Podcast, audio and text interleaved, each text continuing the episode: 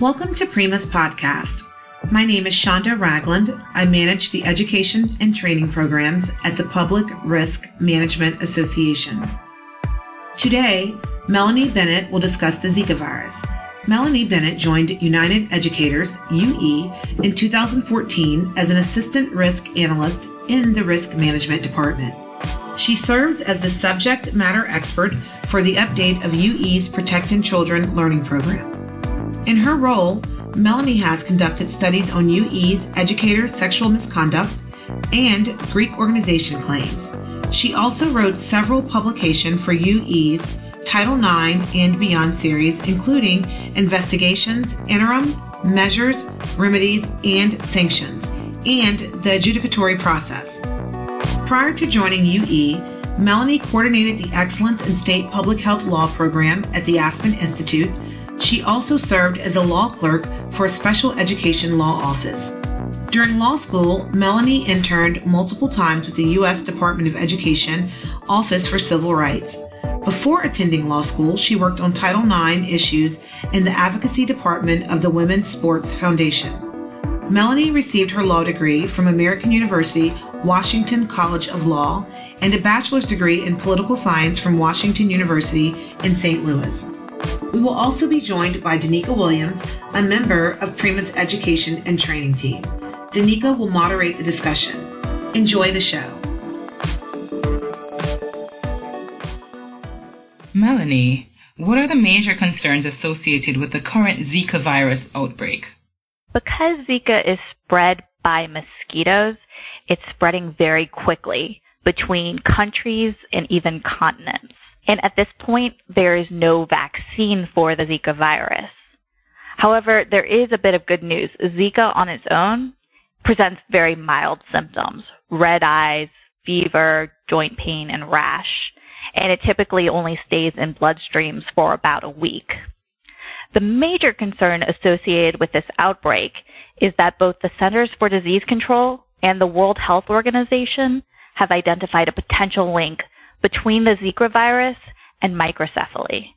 And microcephaly is a much more dangerous disease that can prevent horrible birth defects. So that's the big concern with this outbreak. Okay, so why might schools and institutions be concerned about the Zika virus? Both K 12 schools and higher education institutions frequently have abroad trips to international locations. And so, for instance, they may have spring break, summer break, study abroad, or even trips to the Olympics going to these locales that have the Zika virus. On top of that, some institutions are in mosquito prone locations. And so they are concerned that they may get Zika on their campus. So, should schools be canceling their trips to locations with Zika?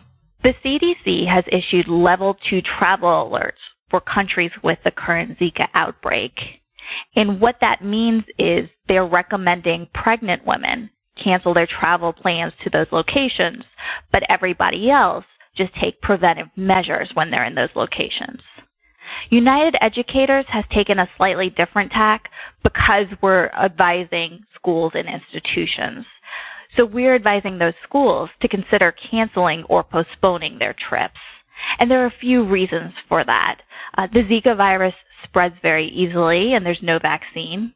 The preventive instructions may be more difficult for younger people or adults with less oversight to adhere to younger travelers may be less likely to know if they're pregnant.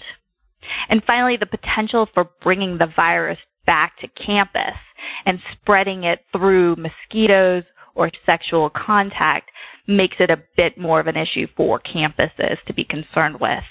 And because of that, some schools and districts have already canceled their spring break trips.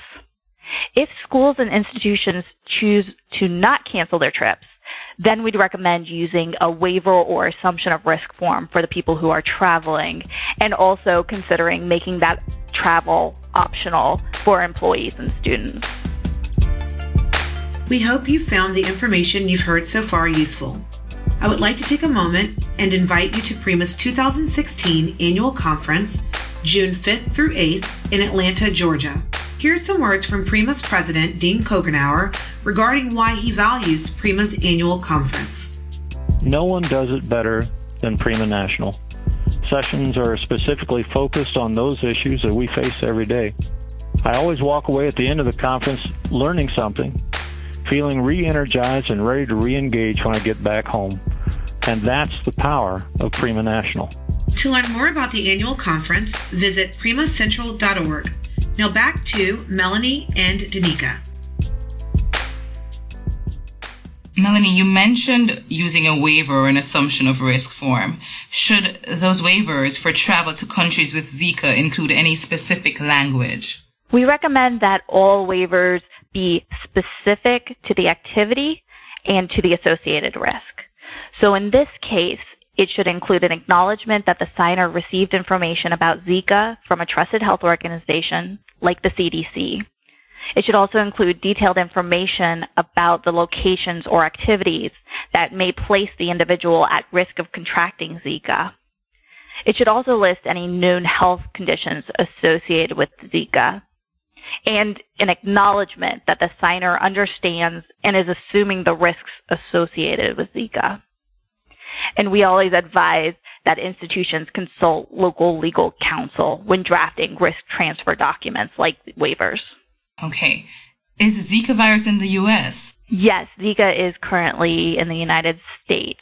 There have been over 250 cases within the states, and all of these have come from people traveling internationally. So none of these cases were acquired within the United States. However, when we're talking about the U.S. territories, it's a different story. The territories have also had over 250 cases of Zika, and nearly all of those were acquired within the territories and not through travel. Now, Melanie, is there a risk of person to person transmission from the confirmed 250 cases in the U.S.? Yes, there is risk of person to person transmission through sexual contact. There's also risk of person to mosquito to person transmission if a mosquito bites somebody who has the Zika virus and then bites somebody else should schools and institutions take preventive measures on their campuses? Yes, schools should take preventive measures, especially if they're in mosquito prone locations. And the CDC actually provides these preventive measures. They recommend that campuses eliminate any standing water on campus, repair cracked septic tanks or pipes, and keep mosquitoes out of buildings. And schools can keep mosquitoes out by making sure doors and windows are closed or that there's netting or screens to prevent mosquitoes from coming inside. So the big picture is eliminate water that should not be standing on campus and keep mosquitoes outside. On top of that, the CDC has preventive measures for individuals who are on campuses with a lot of mosquitoes that schools may want to distribute through a campus alert. And these measures are to make sure that you are covered in insect repellent when you're outside, use condoms for sexual contact, and if you experience any of the Zika symptoms, contact a doctor. In closing, what resources would you recommend to schools? The CDC has an excellent website full of travel advisories, resources, and information on the current Zika outbreak that I highly recommend. That's available at www.cdc.gov backslash Zika. The World Health Organization also has a number of very helpful resources, and you can find their Zika pages by Googling World Health Organization Zika. And finally, the Center for Infectious Disease Research and Policy at the University of Minnesota has a great website that's compiling up to the minute news articles and resources, and that's available at www.cidrap.umn.edu or www.cidrap.umn.edu. Thank you so much, Melanie. We've reached the end of our podcast. Thanks so much, Melanie and Danica. Please visit the Prima website to listen to other Prima podcasts, join upcoming Prima webinars, read Prima blogs, and learn about additional Prima educational resources. Be sure to check us out on Facebook, LinkedIn, Twitter, and our very own Prima Talk. Have a wonderful day.